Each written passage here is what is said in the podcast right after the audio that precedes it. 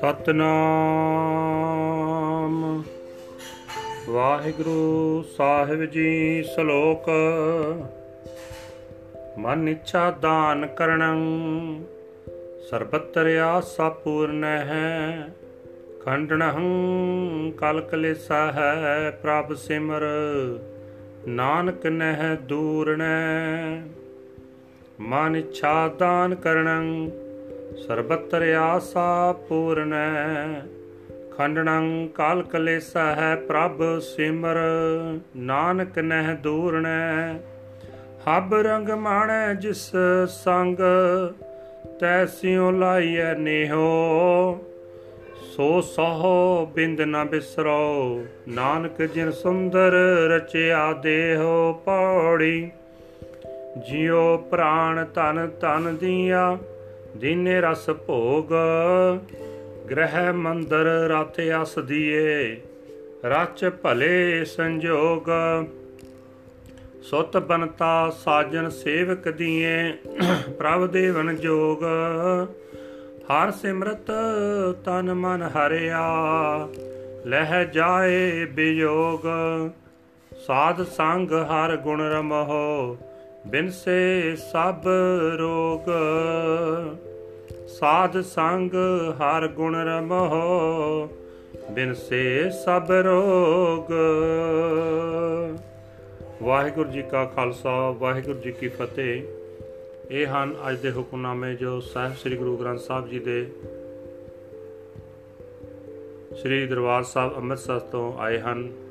ਗੁਰੂ ਸਾਹਿਬ ਜੀ ਫਰਮਾਨ ਕਰਦੇ ਹਨ, ਸ਼ਲੋਕ ਦੇ ਅੰਦਰ ਏ ਨਾਨਕ, ਜੋ ਪ੍ਰਭੂ ਅਸਾਂ, ਅਸਾਨੂੰ ਮਨ ਮੰਨੀਆਂ ਦਾਤਾਂ ਦਿੰਦਾ ਹੈ, ਜੋ ਸਭ ਥਾਂ, ਸਭ ਜੀਵਾਂ ਦੀਆਂ ਆਸਾਂ ਪੂਰੀਆਂ ਕਰਦਾ ਹੈ, ਜੋ ਆ ਸਾਡੇ ਝਗੜੇ ਤੇ ਕਲੇਸ਼ ਨਾਸ ਕਰਨ ਵਾਲਾ ਹੈ ਉਸ ਨੂੰ ਯਾਦ ਕਰ, ਉਹ ਤੇਥੋਂ ਦੂਰ ਨਹੀਂ ਹੈ। ਏ ਨਾਨਕ, ਜਿਸ ਪ੍ਰਭੂ ਦੀ ਬਰਕਤ ਨਾਲ ਤੂੰ ਸਾਰੀਆਂ ਮੌਜਾਂ ਮਾਣਦਾ ਹੈ, ਉਸ ਨਾਲ ਪ੍ਰੀਤ ਜੋੜ। ਜਿਸ ਪ੍ਰਭੂ ਨੇ ਤੇਰਾ ਸੋਹਣਾ ਸਰੀਰ ਬਣਾਇਆ ਹੈ ਰੱਬ ਕਰਕੇ ਉਹ ਤੈਨੂੰ ਕਦੇ ਵੀ ਨਾ ਭੁੱਲੇ। ਪ੍ਰਭੂ ਨੇ ਤੈਨੂੰ ਜਿੰਦ, ਪ੍ਰਾਣ, ਸਰੀਰ ਤੇ ਧਨ ਦਿੱਤਾ ਹੈ ਤੇ ਸਵਾਦਲੇ ਪਦਾਰਥ ਭੋਗਣ ਨੂੰ ਦਿੱਤੇ ਹਨ। ਤੇਰੇ ਚੰਗੇ ਭਾਗ ਬਣਾ ਕੇ ਤੈਨੂੰ ਉਸਨੇ ਘਰ ਸੋਹਣੇ ਮਕਾਨ, ਰਥ ਤੇ ਘੋੜੇ ਦਿੱਤੇ ਹਨ। ਸਭ ਕੁਝ ਦੇਣ ਜੋਗੇ ਪ੍ਰਭੂ ਨੇ ਤੈਨੂੰ ਪੁੱਤਰ ਵੋਟੀ ਮਿੱਤਰ ਤੇ ਨੌਕਰ ਦਿੱਤੇ ਹਨ। ਉਸ ਪ੍ਰਭੂ ਨੂੰ ਸਿਮਰਿਆ ਮਨ ਤਨ ਖਿੜਿਆ ਰਹਿੰਦਾ ਹੈ ਸਾਰੇ ਦੁੱਖ ਮਿਟ ਜਾਂਦੇ ਹਨ हे ਭਾਈ ਸਤ ਸੰਗ ਵਿੱਚ ਉਸ ਹਰੀ ਦੇ ਗੁਣ ਚੇਤੇ ਕਰਿਆ ਕਰੋ ਸਾਰੇ ਰੋਗ ਉਸ ਨੂੰ ਸਿਮਰਿਆ ਨਾਸ ਹੋ ਜਾਂਦੇ ਹਨ So this was the translation into Punjabi of today's Hukamnama from Sri Darbar Sahib Amritsar.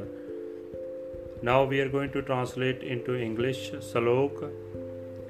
He grants our hearts desires and fulfills all our hopes. He destroys pain and suffering. Remember God in meditation, O Nanak. He is not far away. Love him with whom you enjoy all pleasures. Do not forget that Lord even for an instant. O Nanak, he fashioned this beautiful body, body. He gave you your soul, breath of life, body, and wealth.